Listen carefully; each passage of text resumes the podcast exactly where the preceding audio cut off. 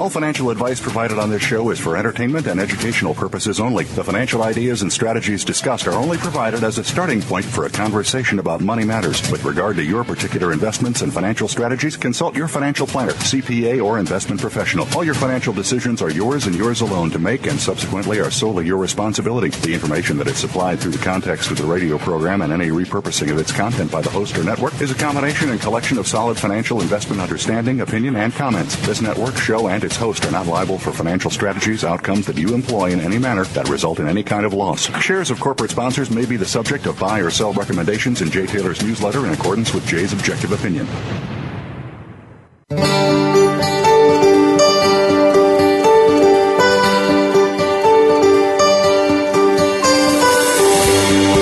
Welcome to Turning Hard Times into Good Times with your host, Jay Taylor. This hour will help investors fix issues and achieve personal gain. Now, here's your host, Jay Taylor. Back to the second hour of Turning Hard Times into Good Times. I am your host, Jay Taylor, and I uh, want to thank each of you for listening to this show, making it the number one show on the Voice America Business Channel. Also want to thank our sponsors for making this show uh, economically viable. They are Blue Goldwater's Technologies, Prophecy Platinum, Balmoral Resources, Golden Arrow Resources, and SGX Resources. Well, I'm really pleased to have with me, again, Gene Epstein. He's a, a regular guest on the show the first Tuesday of every month. That's because he heads up uh, something called the New York City Junto that is on the first Thursday of every month. That's one of the reasons we like to have Gene on the first Tuesday of every month to tell us about what's going on. And Gene has really done a remarkable job. Uh, I was attending the New York City Junto meetings before Gene got involved. Uh, and since he's come on uh, to help uh, pull that together, it has really become a very enjoyable, uh, a very enjoyable meeting. The first Thursday of every month, it's held uh, at the General Society Library at 20 West 44th Street between 5th and 6th Avenues in New York City. That's not far from Grand Central Terminal. Gene Epstein, of course, writes the Economic Beat column in Barron's. Uh, and he has also written a book that I think is probably worth people spending some time uh, reading as well, uh, because it uh, it really sort of I think brings together a lot of the problems we're seeing now. The the deception in government, the government statistics, how government uh, spins things in a way that makes them look good is not always. Uh, it is not always, and perhaps you might, as Ronald Reagan suggested. Um, what was it? Ronald Reagan said. He said he's uh, they say politics is the second oldest profession, and he's been around it long enough to know it has a great deal in common with the oldest profession. So, Gene Epstein's book uh, that he's written, I think, uh, sort of po- points out what the realities are, at least with respect to economic numbers. Uh, so, uh, I want to thank you, Gene, for joining me again today. Always a pleasure. Yeah you know, you've done, you really have done a remarkable job there, and you've had some great guests. We had Judge Napolitano last week. We had John Mackey uh, uh, last month, I should say, and John Mackey uh, before that, and now you've got David Stockman coming on mm-hmm. uh, this week. Uh, talk to us a little bit about about David Stockman and, and what he has to offer uh, well, those David, attend. David is has a sort of unique role to play as a commentator because he was very much an insider early in his career. He was a congressman, and then he became uh, budget director during Ronald Reagan's first term. And uh, of course, that was a pretty important first term in terms of what happened to taxes. But mm-hmm. uh, David, who I guess is naturally a rebel, went on uh, to uh, write a book indicting that period because he felt that there were not commensurate cuts in spending. And mm-hmm. then he went on to a business career, and now he's written a sizzling doorstop of a book called The Great Deformation, in which uh, he names a rogues gallery of villains, including uh, George W. Bush, in his view, including Ben Bernanke, and uh, he has a very mixed review of his former boss Ronald Reagan, and in fact, he has a, a, some nice words to say about Bill Clinton. And in da- indeed, in my article on the baby boomer budget bomb, uh, I quote David about Clinton and about uh, George W. Bush. Yeah, I, I think um, uh, I think David Stockman uh, is a pretty independent guy, as you say, a mm-hmm. rebel. And we did we've had David on this show a couple of times. You talk about his the Great Deformation is the name of his book. It is a doorstopper of a book because it's a heavy book, 700 plus pages, uh, lots of meat in there. And I'm I'm sure I was really delighted to hear him this morning on Tom Keene on on Bloomberg, oh. mm-hmm. really defending um, you know the Republican position to a great extent uh, with respect to uh, what's going on. Not that he is defending Republicans in general, mm-hmm. but with respect to them hanging tough on this budget issue uh, and wanting fairness for all the people. I mean, why should politicians be given certain certain advantages and not be obliged uh, to join up with uh, Obamacare when everybody else is? How do you figure that one? Well, they they certainly the rabble rousing Republicans are uh, paying uh, Rahm Emanuel uh, uh, some uh, due when, uh, as you as you know, Rahm Emanuel famously said, "Don't let a crisis go to waste."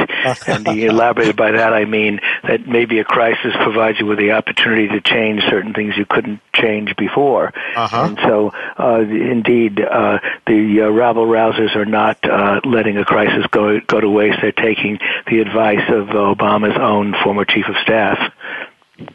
Very, uh, very good. I, I a little bit turnabout fair play, you might say. Yeah. Um, all right. Well, let's get on to your cover story. Uh, you you wrote uh, this weekend in Barron's. Mm-hmm. Um, and you know the bu- budget disaster, I guess, is, is the, what the front page of Barron said, mm-hmm. uh, and, and, and I do really want to focus on that. But before we get to that, uh, it seems to me that the uh, well, no, I guess I guess we we really ad- address that then. It's the fairness issue here with the Republicans, and there was one uh, one Democrat that said it's not about fairness. I'm not sure what it's about, uh, but the whole idea that that somehow these guys can get away with things that the rest of us can't. Uh, well, Obamacare, as you point out in your article, is an issue for sure. It's a big issue, but you point out there's a lot of other things that are really that are really coming up that are going to cause us an awful lot of trouble. Medicaid, Medicare, Social Security. Uh, how how does Obamacare um, how does that compare relative to those in terms of the budget problems that we face? Well, the, the irony is that probably uh, the uh, biggest contribution uh, to the baby boomer budget bomb uh, does not come from Obamacare. It probably uh, came uh, from George W. Bush's Medicare, Medicare Part D legislation, which furthered care for the elderly. The, the the main there's no question that Obamacare and and and all of the spending of government is is one one way or another putting us on a track where government is unaffordable. That's the sort of the very nature of politicians. And uh, and ever since, as Stockman uh, documents, ever since the Republican Party gave up all pretense of being the party of rectitude, and in fact, uh, the only uh, politician who ever sounded like he had any real rectitude, president that is, who sounded like he had some sense of fiscal ref- rectitude, was briefly Bill Clinton in 19, 1999 and 2000 when he thought that the budget surpluses should be maintained and and uh, and should uh, be inv- be saved for the baby boomers' uh, uh eventual retirement. But Obamacare uh, is, is oddly uh, an exacerbating factor. But the one thing that we can be sure of is the demographic trends. The mm-hmm. when we look at the future, we know that the budget can explode for all kinds of reasons, and the but and the future is indeed a very difficult thing to divine. But while demographics is not old, always destiny, we know that it's a pretty good predictor. And uh, when we look at uh, the ratio between people, the number of people over 65 and the number of people 18 to 64 in this country, uh, it's currently 4.4 people uh, under 65 taking care of uh, every one person over 65, and that number is is falling. It's going to plummet to 2.7 in about 12, 13, 14 years. That, that's, that's sort of inevitable. And that's why, ironically, uh, when we look at the next 10 years, there are some really murky questions as to whether there will be a fiscal crisis or not, or whether somehow the budget will muddle through. What we can be reasonably sure of, however, is that the explosion uh, will come around 15, 16, 17 years from now when the baby boomers reach critical mass and when the enormous expense of all of the elder care entitlements will consequently explode the budget and uh, and and consequently explode uh, the debt in relation to gross domestic product. And that that's the uh, scenario that was put forward uh, recently by the nonpartisan, relatively Keynesian, relatively liberal-leaning pro-government Congressional Budget Office. I use them as my primary source. They mm-hmm. released their findings uh, on uh, September 17th, and the findings were virtually ignored in Washington. And if the Congressional Budget Office is worried, very worried, the rest of us should be pretty scared. Yeah, and these would be, as you say, predominantly Keynesian thinkers uh, yeah. that are mm-hmm. that believe that the government's doing the right thing by stimulating the economy, by deficit spending, mm-hmm. by printing money to pay for it, and so forth mm-hmm. and so on. Yeah. And if they are uh, reticent about what's going on, then God help us. But but Gene, you mentioned, um, I think. Uh, GDP, debt to GDP. Give us some sense of where we are now, where we've been in the past. There was an excellent uh, mm. chart, uh, an excellent graphic actually at the mm. end of your article that really give us a historical perspective going all the way back uh, to the Civil War period, uh, time mm. period, and up to the present. Can you can you give our listeners some sense of where we are now where we've been in the past and where we seem to be headed, given this very definite, you know, as you as you point out, demographics are very certain, almost about as certain as anything we can have in economic statistics. Yes. But but mm-hmm. but give us some sense of where we are at and and where that puts us in in terms of uh, relative to some other countries uh, that are in trouble these days. Yes. Well, the the debt the debt uh, which is measured as debt held by the public, uh, and it's actually a smaller number than gross public debt, uh, and uh, and because it's a smaller number, it's it's it's scary enough. Uh, it's debt held by the public. Right now, about half of it is held abroad, held by foreigners.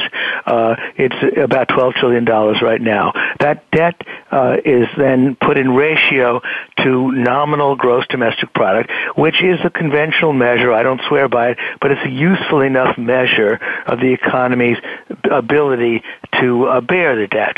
Now that mm-hmm. debt to GDP ratio from 1850 uh, to about uh, 1980 uh, followed a fairly predictable pattern. Whenever there was a major war, the debt to GDP ratio would explode. Uh, whenever that war ended, the debt to GDP ratio would fall. And uh, those major wars were the Civil War, World War One, and World War II. It turns out you really need a major war for that to happen. There were other wars the United States fought. There was a Spanish-American War. Most recently, uh, there was the uh, Korean War, the Vietnam War. Uh, much, but then in the case of the Korean War and Vietnam War, much larger wars than any of the wars we fought over the last 10 years. And yet, those wars were not sufficient uh, to have any discernible fa- effect on the debt to GDP ratio. The only exception when the debt to GDP ratio began to rise was with the onset of the Great Depression. But otherwise, uh, the debt to GDP ratio always fell after the war and uh, always rose whenever there was a major war. But otherwise, there was no great, no discernible pattern in it. Now, ever since the year 2000 and really back to 1980, there has been a very unique pattern. Suddenly, you don't need a war. Uh, you don't need any kind of uh, major depression uh, to push the debt to, debt, to, debt to GDP ratio up. In the 1980s, as Stockman would point out, there were major tax cuts, but they were not accompanied by major spending cuts. And so the debt to GDP ratio began to soar uh, disconcertingly. Uh, by the 1990s, because of the end of the Cold War, uh, because uh, Hillary Care was defeated, because there was an economic boom, the debt to GDP ratio fell again. And indeed, that's when Bill Clinton began to say, we've got surpluses, we should save for the future and save for the baby boomers. But then, when, with the year 2000, uh, the ratio began to rise. And again, we can't blame it on those wars, uh, because those wars were minor, the Iraqi war that is, and the Afghanistan war. Uh, we really can't even blame it on the great uh, recessions, and the Great Recession was quite mild compared to the Great Depression, and uh, the Great Depression didn't even have such a huge effect, effect on the debt to GDP ratio.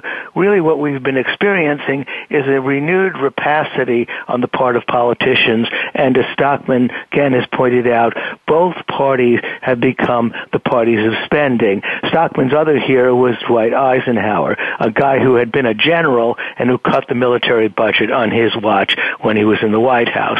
That was, in Stockman's view, uh, really the last moment in which the Republican Party, uh, at least uh, in terms of its White House uh, representative, was clearly on the side of fiscal rectitude. So now we, we're completely unmoored. We have a situation in which the debt to GDP ratio always rises.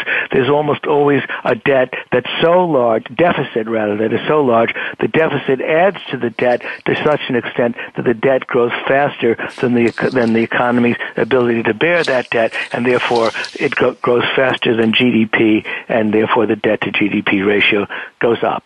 But now we're in 2013, and the debt to GDP ratio is around 73%. Mm-hmm. Um, the the Congressional Budget Office, in terms of its of its most plausible scenario, projects that it will go to 190 percent uh, in 25 years. Now wow. that 190 percent is unprecedented. Uh, we can compare it, if you want to compare it with that of Greece. Um, now Greece's um, uh, measure actually is a bit exaggerated, but Greece was at 160 percent. Uh, we're going to be, we could easily be at 190 percent. Uh, there are some who compare it to Japan's ratio, which is indeed quite high. Uh, it's a little difficult to compare it with Japan because their measure is a bit different. Uh, but let's say that we're the 190 percent is as bad as Japan. Well, Japan has one key advantage: the debt is is virtually all owned by Japanese. It's owned mm-hmm. domestically. Uh, half of our debt is owned uh, by foreigners, and that and that half could easily become 60 percent and 70 percent uh, over the next 25 years, or even perhaps three quarters. So we have a particularly difficult uh, situation with respect to our debt, and as that debt rises, uh, we don't know where the interest rate is going to go, the cost of servicing that debt.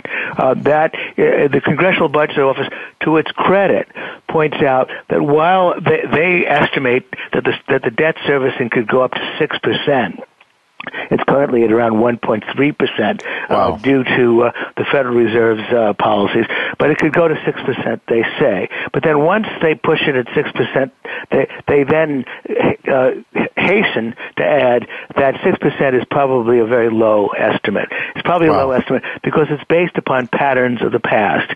And the patterns of the past have very little to do with the patterns of the future. Because in the future, the bond market is going to know and expect that that the debt to GDP ratio will have nowhere to go but up.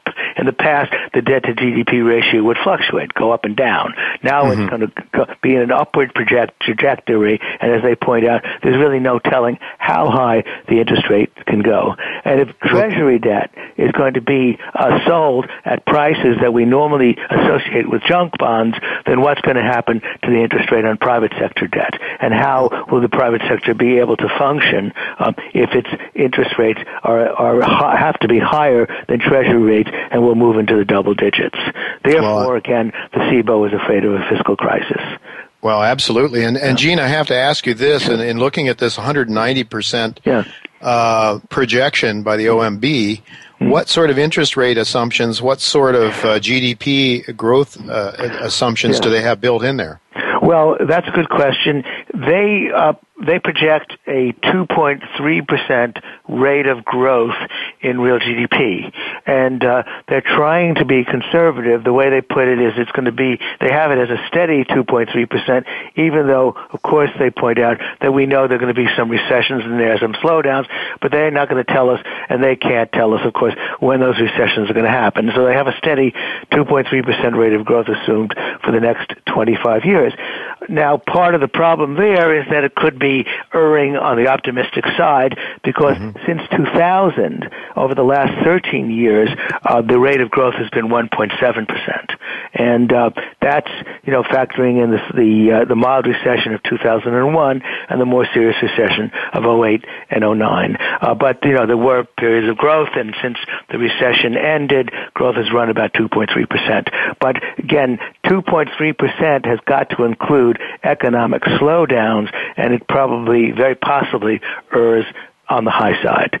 Uh, but again, even if it is going to be 2.3%, the debt could go to 190%. But that's the risk. And then indeed, the further risk to the, uh, to the forecast is that they assume a 6% cost of debt servicing. And of course, when the debt starts to go to 150% of GDP, 160%, the cost of debt servicing becomes huge.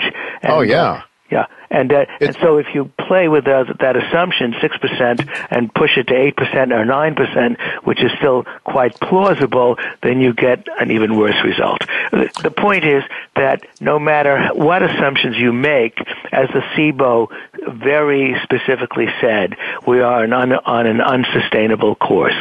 We have to do something, and we have to do something uh, as soon as possible. Even though, as you as you rightly pointed out, this the CBO is a very good source for this kind of scary scenario because they're Keynesians. They sort of they they're they're very fond of government debt. They think it yeah. stimulates the economy, and in fact, uh, they got caught uh, in, in a uh, in a sort of on a, a one hand on the other hand kind of statement because they are actually concerned if we start cutting debt debt and deficits right now because mm-hmm. they believe that the expansion depends on debt and deficits.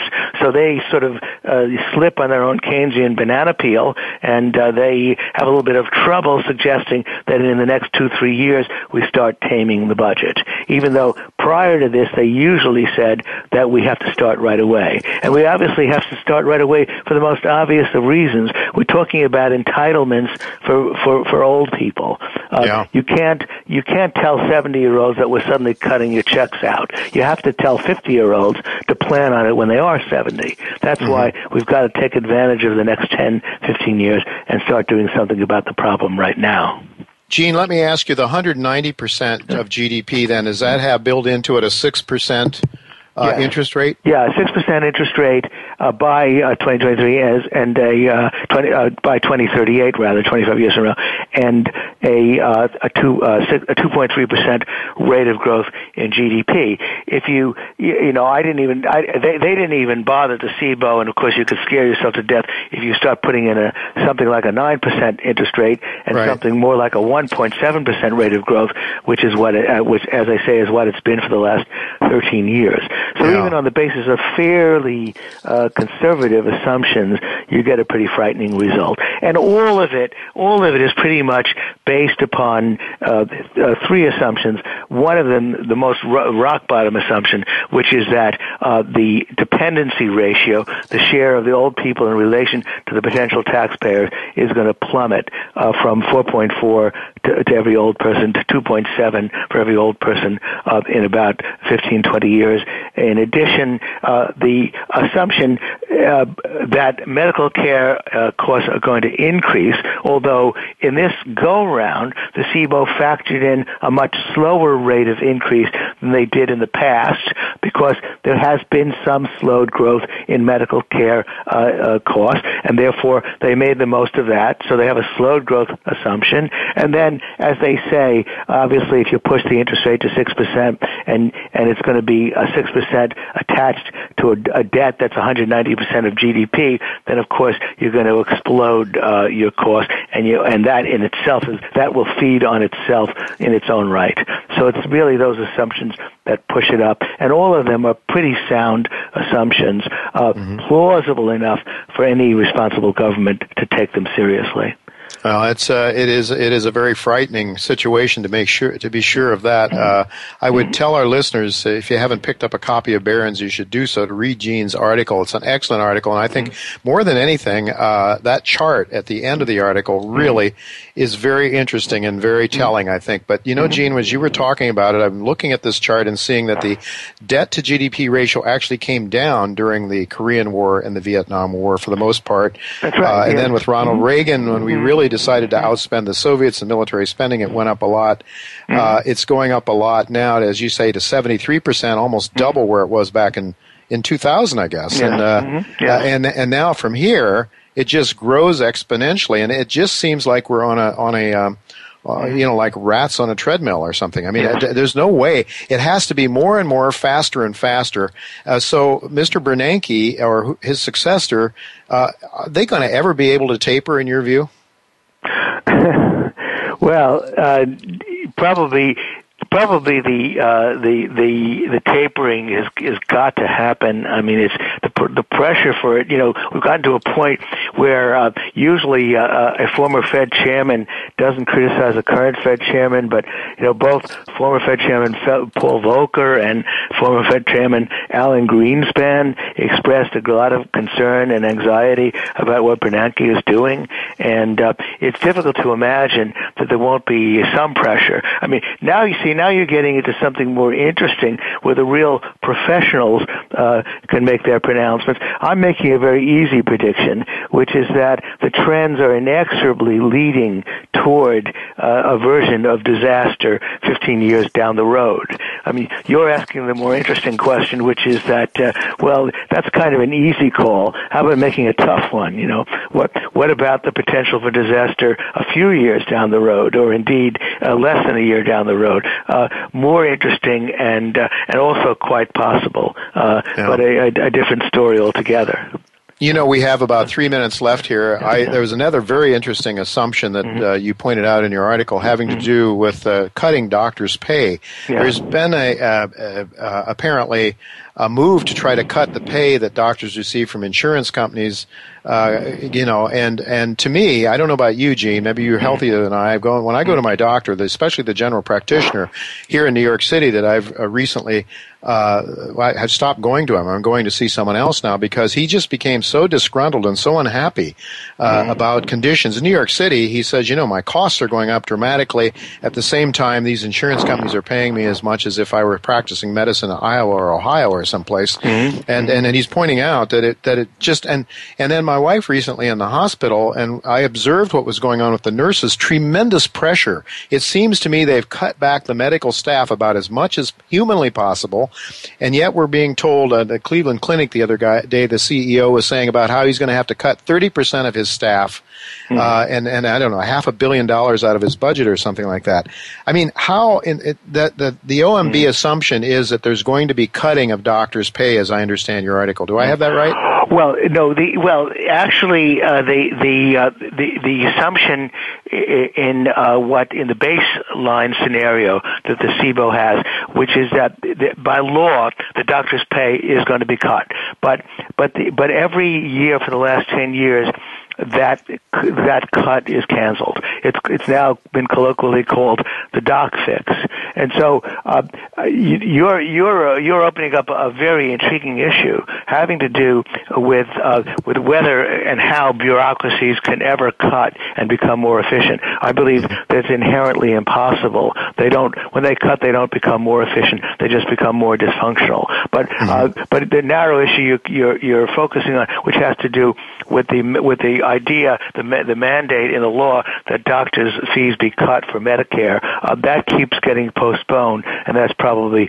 not going to happen. But the larger issue that you're raising uh, is uh, is, in my view, uh, possibly has a silver lining to it, which is that uh, the amount of disgruntlement and uh, disaffection from the uh, government-dominated uh, medical care system may be such uh, that there'll be a sort of a massive rebellion against it, uh, manifesting itself in different ways. to some degree, in the in the in Britain, they really have a two-tier system where, people with money um, go to the private sector, and where the poor people have have to go to the National Health National Health Service. Uh, there was a, a few years ago a, a great scan, great and sort of a greatly ironic scandal uh, in the national health system. It was discovered that people who work in the national health system were going to the private sector at at, at government expense in order to get their medical uh, uh needs filled.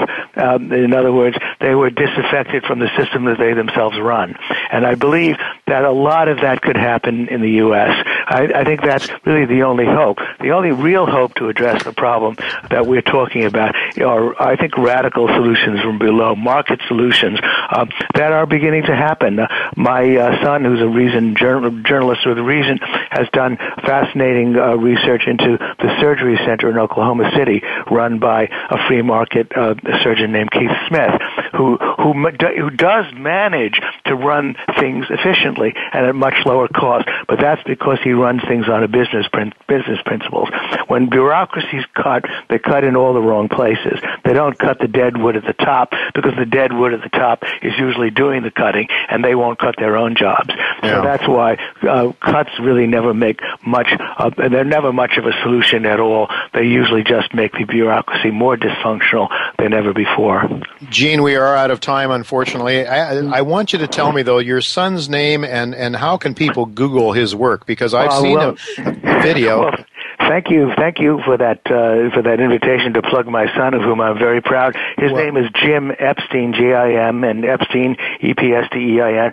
If you Google, if you put his name in with Reason, uh, Reason Video, and uh, Reason TV, you can get all his uh, recent videos and articles, especially the one about the surgery center, which I highly recommend. It was a fascinating uh, video. I watched it, and I'd like to get Jim sometime on my show. I know I've talked to you about this, Gene, in the past, but uh, uh, we are out of time. Thank you very, very much. Sure. And I look forward to seeing you uh, this coming Thursday, the, just in two days from now, at the General Society Library, 20 West 44th Street between 5th and 6th Avenues here in New York City. And of course, your guest is going to be David Stockman. It should be another full house, mm-hmm. just as it was for Judge Napolitano last month. Thank you very much for being with me again, Gene, and look forward to talking to you. Look forward to seeing you on Thursday. Folks, don't go away. I'm going to be right back uh, with Daniel McAdams, who heads up Ron Paul's Institute for Peace and Prosperity. We're going to get Daniel's take on that portion of the military that is buggering our, our budget, uh, and some other very interesting insights into geopolitics that uh, Daniel will have with us. So don't go away, we'll be right back.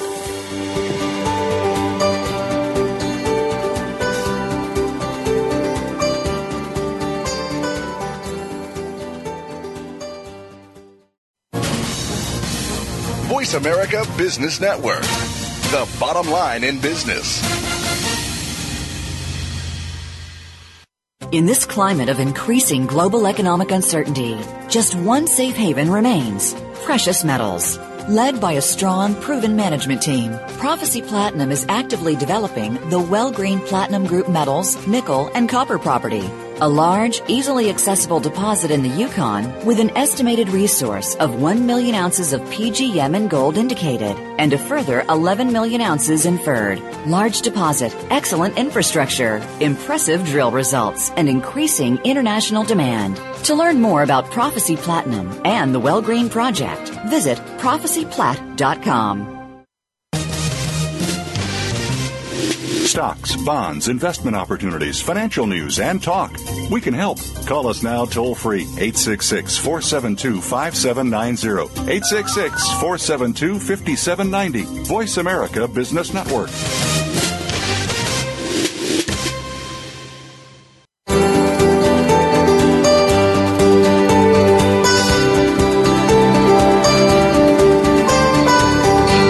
Listening to Turning Hard Times into Good Times with your host, Jay Taylor. If you have a question or comment about today's show, Jay would love to hear from you at 1 866 472 5790. That's 1 866 472 5790. You can also send an email to questionsfortaylor at gmail.com. That's questions, the number 4, Taylor at gmail.com. Now, back to our program. Welcome back to Turning Hard Times into Good Times. I'm your host, Jay Taylor. I'm really pleased to have with me again Daniel McAdams. He's the executive director of the Ron Paul Institute for Peace and Prosperity. Daniel, good to have you back again. So much for having uh, you know, I your website, your website, the institute's uh, Ron Paul Institute for Peace and Prosperity website uh, is always very, very interesting to me. Uh, and there's new stuff up there almost every day, right? Yeah, sure. We try to have several new things a day. Absolutely. And, uh, and one of the most amusing and sort of fun things that I came across was own a piece of Ron Paul history. Uh, it's a it's a picture of Ron Paul's car when he first went into Congress, I guess, parked next to Tip O'Neill's very expensive car. Ron had a I don't know Chevette or something like that. Seventy nine Chevette, exactly. Yeah, a four door. uh, a four door sedan, and he had it parked next to Tip O'Neill. Uh, and I think it was somebody that said, um, the government is like Tip O'Neill, uh, O'Neill, big, fat, and out of control. The budget, the budget, the U.S. government is like I don't know. It was Ronald Reagan that said that. Of course, Ronald Reagan, as David Stockman has told us on this show, and has, has talked about, uh, not in such flattering terms about Ronald Reagan either, because Ronald Reagan spent untold tr- uh, billions and billions of dollars for the defense, so-called sure. defense uh, or whatever. But uh, interesting article there. Uh, tell us, just take a minute and tell us a little bit about what that's about. Well, it's a great story, and actually, um, our old friend Lew Rockwell was uh, was part of the mischief. He had uh, Ron Chevette parked next to Tip's uh, monster limousine after Tip had said that everyone's going to have to cut back and start going into the gas rationing lines. uh, and of course, Except Tip him. had his own uh, gas pump uh, inside the Capitol, so he would not have to deal with any rationing. So apparently, Tip uh, just flew through the roof and you know, this car was purchased by Dr. Paul in 1979 when he went back to Congress. Uh-huh. You know, it's a it's a pretty. If you look at the pictures, it's a pretty modest car. Yeah. Uh, and you know, of course, he paid paid for it himself, and um, but it has a neat history. And so Dr. Paul is is basically going to uh, hand the keys over as a gift to uh, anyone who makes uh, the highest pledge to his uh, Institute for Peace and Prosperity. Oh, what and, a great uh, idea!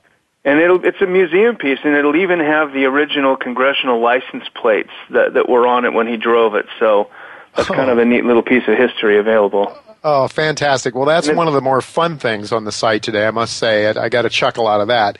Uh, some of the other things aren't so much fun, or not so funny. Let's say yeah. because what we're talking about is blood and treasure, treasury.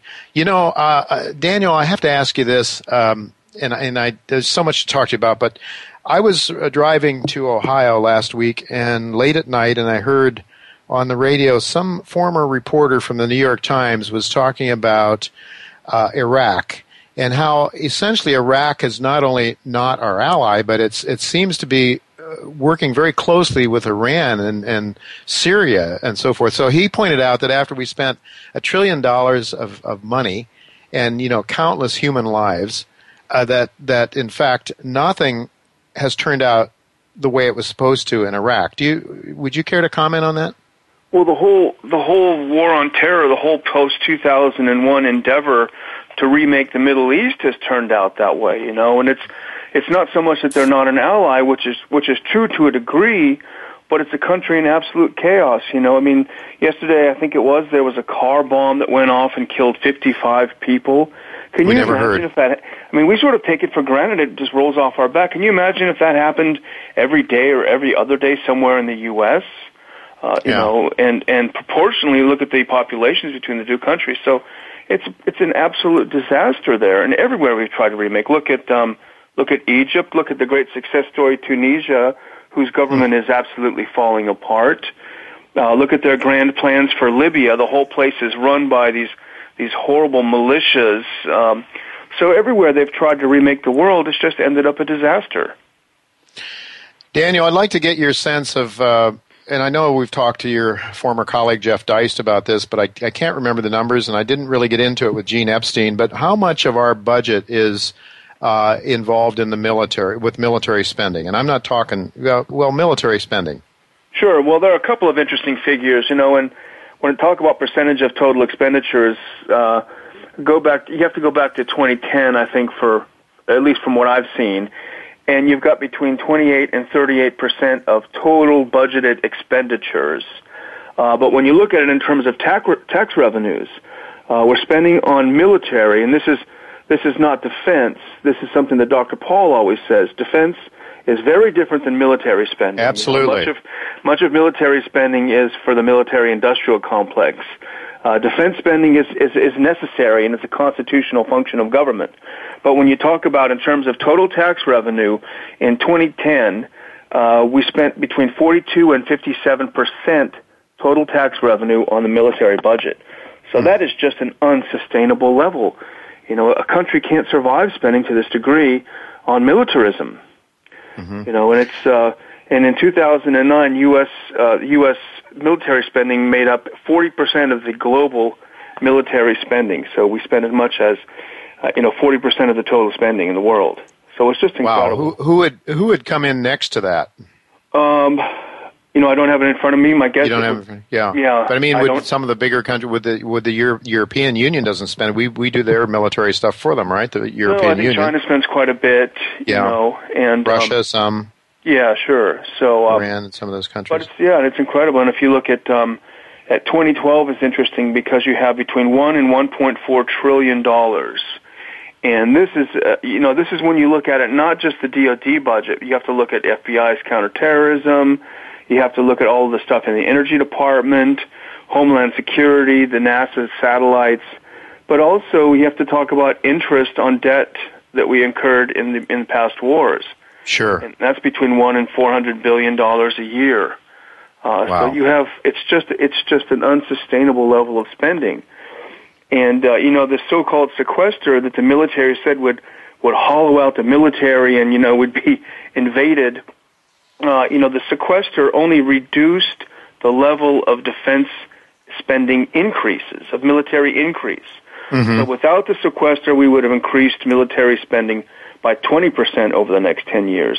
With this horrible draconian uh, sequester, we only would increase it by 18% over the next. Oh my goodness! So Uh, that's only the only yeah. difference, and and we're hearing the screaming and hollering about that. sure. So, uh, exactly. so somebody is is getting a slight cutback in the in, in the in the goodies that are given to the privileged few. What about? Uh, which brings me to a couple of interesting, more interesting articles in in today's uh, uh, Ron Paul Institute website uh, from NSA spying. Uh, sweeps to domestic drones, roundup of the police state programs not affected by government shut. I guess that's what you're talking about. Those are the kinds of things. Uh, so we'll, Obama will still have his drones. Nothing, nothing to do there. I mean, if he wants to go after people that he thinks might be a threat uh, for whatever reason, wants to kill them, he can do that, right? Yeah, and it also shows you how the government views uh, the rest of us. You know, they they'll have plenty of money to spy on us, uh, to spy Yeah. on everyone else, Right. uh, to conduct all of these uh, horrible wars overseas, to grope us at the airports, to uh, to go into sporting events and with with dogs and sniff everyone. Uh, you know, to enforce the Patriot Act. But all of these other things, uh, there's just you know they won't have anything for. And of course, that's what the press does. They scare they scare the rest of the country into thinking that the world will end. Uh, and so far, we're what about 14, 15 hours into it, and I don't feel anything different, Jay. I don't know how you feel.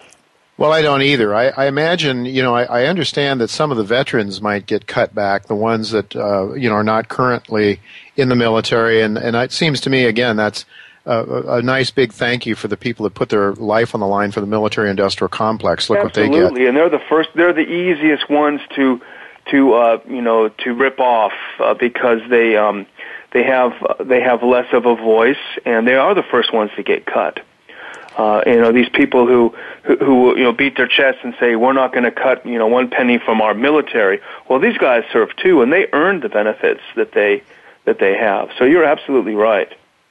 You know, there was another article, and I don't see it right now as I'm looking at the website, but there was another article uh, basically talking about a false flag on the Damascus gas attacks. Uh, can you talk about that? Sure, that was an interesting report that came out, and I've been following this uh, this woman for quite some time. Her, her name is Mother Agnes Mariam of the Cross. She's the Mother Superior of a monastery of Saint James uh, near Homs in Syria, and she's not Syrian, but she's been uh, she's been there for some 20 years uh, ministering to the uh, to the Syrian Christians. Uh-huh. But she put together a very interesting um, uh, NGO, the Institute for Peace, Justice, and Human Rights, and they did a I think it's about a 50 page deep analysis of all of these videos that were released, uh, some of them by Senate Intelligence Committee and some by the government, uh, that was supposedly proving that the regime, the Syrian regime, uh, had done this August 21st uh, chemical attack. And, you know, I, it, it is, it gets very complicated, but, but I have to say, uh, looking at their report, there certainly is there's more than we've been given by our own government. You know, she points out very clearly in using photographic evidence that these same children are photographed in two separate sites uh, at the same time. You know, they seem to be they seem to be used as props. You can see the same clothing, uh, you know, the same the same kids. Uh, wow. and in, in a lot of the pictures, you see there are no women at all in these uh, apparently seemingly staged photos. But you know, the local um, the local morgue reported that there were quite a few women dead. So there, she, she basically just points out all of the anomalies and all of the very strange uh, things around these videos that were supposed to prove uh, that the Syrian government did it. So I think, in the interest of a full debate, it's certainly worth considering uh, the evidence that they've come up with. Well, it's a, not much of a chance we're going to get a full debate, is there? No, uh, you know it's. Uh, and why not? I mean, why why not? If if uh, you know, just Obama says, just trust us. We know what we're talking about. Yeah. Uh, yeah. I mean, I mean, as as I just mentioned to Gene Epstein, Ronald Reagan noted that um, uh, politics is the second oldest profession, has a great deal in common with the oldest profession. He said. so now we're supposed to just trust us, uh, just trust, just trust the politicians, which of course the founders of this country uh, didn't believe in doing at all. Uh, Daniel, you mentioned, and I, and I think this is a point that Ron Paul made in his debates that. Uh, that mil- you know military spending isn't the same as defense spending. So how much do you think we really would need? I mean, I know this is not something that you've uh, had time to think about very much. But you know, how much are we spending? A, a trillion a year, one point four trillion a year in, yeah. in military. Yeah. Exactly. Yeah, yeah. How much would we need to defend? You know, to keep the bad guys from coming into the United States uh, in our 50 state territory? Well, it's an interesting theoretical question. Uh, you know, I, we could guess what ten cents on the dollar, less than that, even if you, mm-hmm. you know, do do what the maybe do what the Swiss do, and everyone everyone has their own gun and knows how to use it. If uh, if Mexico decided to invade, I think we wouldn't have too much trouble. You know? Oh, yeah, but but uh, if our government wants to invade, uh, they don't want that. Yeah, and you know, Jay, the thing is, if you if you look up and down the corridor on the on the 28 here in Washington D.C. along the Dulles corridor, you see what the military-industrial complex has built. Mm-hmm. Uh, these people are living high on the hog. Right, no question on the rest about of it. Yeah. And uh, the rest of the country is not in such good shape, I can assure you. If you see the, the new BMWs and uh, Mercedes in these parking lots, uh, they wrap themselves in the flag, but they're living awfully well. Well, I was just out to uh, my homeland of Ohio. It used to be uh, in when I was a, a kid uh, in the 50s and 60s a relatively prosperous place because that was sort of the Rust Belt. Was now the Rust Belt. It was the industrial belt of the country, and uh, there was, uh, you know, those people lived fairly well. But since the 70s, and especially since we went off the gold standard, we've seen a tremendous demise in the middle class. Uh, my my uh, engineer is telling me we are out of time. There's so much more I could ask you about, but certainly uh, the whole thing, Daniel, that I would like to talk to you about sometime perhaps get your, your feelings and sense about is, you know, one of the one of the arguments for a continued military uh, invasion of other countries is the need to keep the dollar as our primary currency. And of course, that works very well for the people that can print money uh, because they get the first dibs, as, as Ron Paul has pointed out, and they live very, very well, those guys driving the Mercedes and BMWs. So that's just something that I'd like to talk to you about in the future when we've got time, but we don't have time today. So Sounds good. Uh, I have to say goodbye and thank you very much again and folks, it is the Ron Paul Institute for Peace and Prosperity. Just Google that and uh, go to this site. It's a wonderful site. Daniel writes, Ron Paul writes. Lots of uh, lots of intellectuals uh, on foreign policy are writing here, giving you a view that's different from the warmed over pablum that we get every day the propaganda that is getting us to try to think and act in a way that serves the military industrial complex. If you don't like that, go to Ron Paul Institute for Peace and Prosperity and learn up as to what is really going on as opposed to what they want you to think is going on. Okay, thanks again, Daniel, for being with us. Folks, don't go away. I'll be right back with some thoughts about today's show and a word or two about next week's guests. I'll be right back.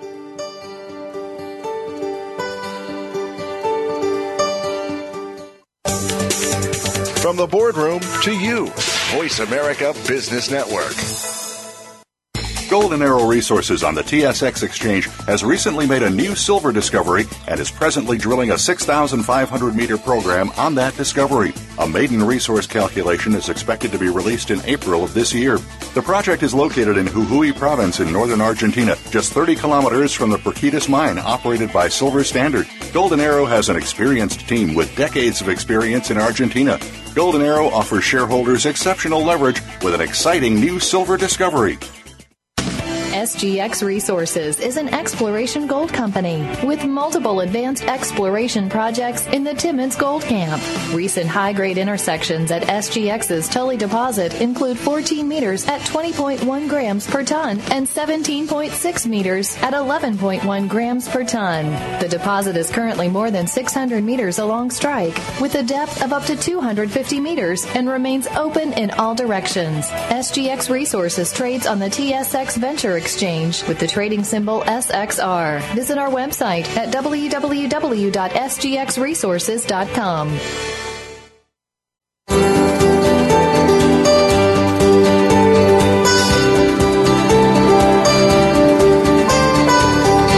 listening to Turning Hard Times into Good Times with your host, Jay Taylor. If you have a question or comment about today's show, Jay would love to hear from you at 1 866 472 5790. That's 1 866 472 5790. You can also send an email to questionsfortaylor at gmail.com. That's questions, the number 4, Taylor at gmail.com. Now, back to our program. Welcome back to Turning Hard Times into Good Times. I'm your host, Jay Taylor, and uh, just a, a, word or two about uh, today's topics that we discussed, uh, starting with Chen Lin uh, talking about the uh, the gold markets. Gold took uh, well, a really big smackdown today of about 40 plus bucks. and Chen told me, not on the show, but before he came on the show, that in fact he is really lightened up on gold at the moment. Now, Chen is in and out of various things from time to time. Uh, but uh, you know, he thinks it's not out of the, the realm of possible that we could see something uh, that we could see one thousand dollars yet um, tested uh, in gold. And indeed, if you look at the long-term charts, that is a, a, very firm resting place. But not until you get there. Uh, until you get to that level, it, it's easy to see how some people could see that kind of downside yet for gold. I'm not saying it's going to happen if it does happen, it would be a fantastic buying opportunity. I think we've got a good buying opportunity, especially after a day like today, to buy some of the gold shares. Uh, I am sticking though with the producers, the near producers, and, and mostly the producers that have cash flow that can grow uh, earnings organically, can grow their companies organically, explore, develop, and not have to go out and raise endless amounts of money in the uh, in the market. Uh, or try, actually issuing endless numbers of shares to earn uh, to raise small amounts of money to put holes in the ground. That's a, really a very high risk uh, proposition. So uh, loading up on companies that are that really have the goods, and and I think it's a very exciting time. Uh, I write about it in my weekly newsletter. I hope that some of you will go to miningstocks.com, sign up, and and see what I'm doing there. Alasdair Macleod, I think, uh, made a very good case as to why uh, inflation and even hyperinflation is inevitable. Uh, it, we are on a one-way on a one way ticket, it seems to me. Uh, to me, when I saw Bernanke backing away from tapering, and when I saw the markets reacting, throwing a hissy fit, as David Stockman would say, uh, because of the mere mention of a possible tapering, I think that told you an awful lot. It must have scared the bejeebers out of the central bankers to realize they don't have a choice. They have to keep printing more and more faster and faster. Gene Epstein's uh, review of the budget, I think, was very, very, uh, very good, and I would uh, urge you to go pick up a copy of his article at Barron's because I think uh, he's done a remarkable job of putting the current situation uh, in, uh, in, the context of our history. We are in very very much uncharted waters. We're in a period of time, I think, when the lid could blow off in a hyperinflation. I do not rule out, though, by the way, a deflationary depression because that is what the markets really want to do, and ultimately the markets, uh, I think, will have their say. Uh, Daniel McAdams is always pointing out the hypocrisy in our foreign policy, uh, the lies, uh, the the uh, deception, uh, the tremendous amount of treasure and blood, blood and treasure that's spent on, on killing people and taking over countries, shaping their governments for the sake of big profits so those people down there in Washington can drive their BMWs and their Mercedes Benz and live high on the hog. Well, we have only a minute left. I'd like to tell you that next week our guest will be Chris Crupi of Paramount Gold and Silver. I talked about companies in the gold space that I think are really exciting. This is certainly one has just shy of uh, 10 million gold equivalent ounces in two properties in Mexico and Nevada, uh, selling at $1.26. That's about $19 uh, per ounce of gold in the ground and lots of upside potential. Chris will be with us next week. Also, Michael Maloney of goldsilver.com. I think one of, from one of the top uh, hard money internet sites uh, will be with me, as will Jim Puplava. Really an honor to have Jim with me, who hosts a show very much uh, like this show to a great extent, I would say, anyway. Uh, and Jim Puplava will be with me as well.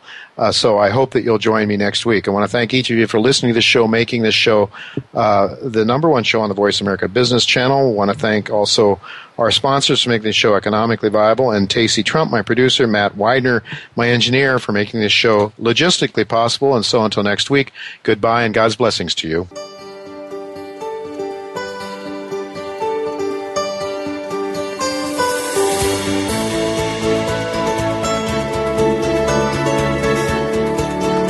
Thank you again for listening to Turning Hard Times into Good Times with Jay Taylor. Please join us again next Tuesday at noon Pacific Time, 3 p.m. Eastern Time on the Voice America Business Channel.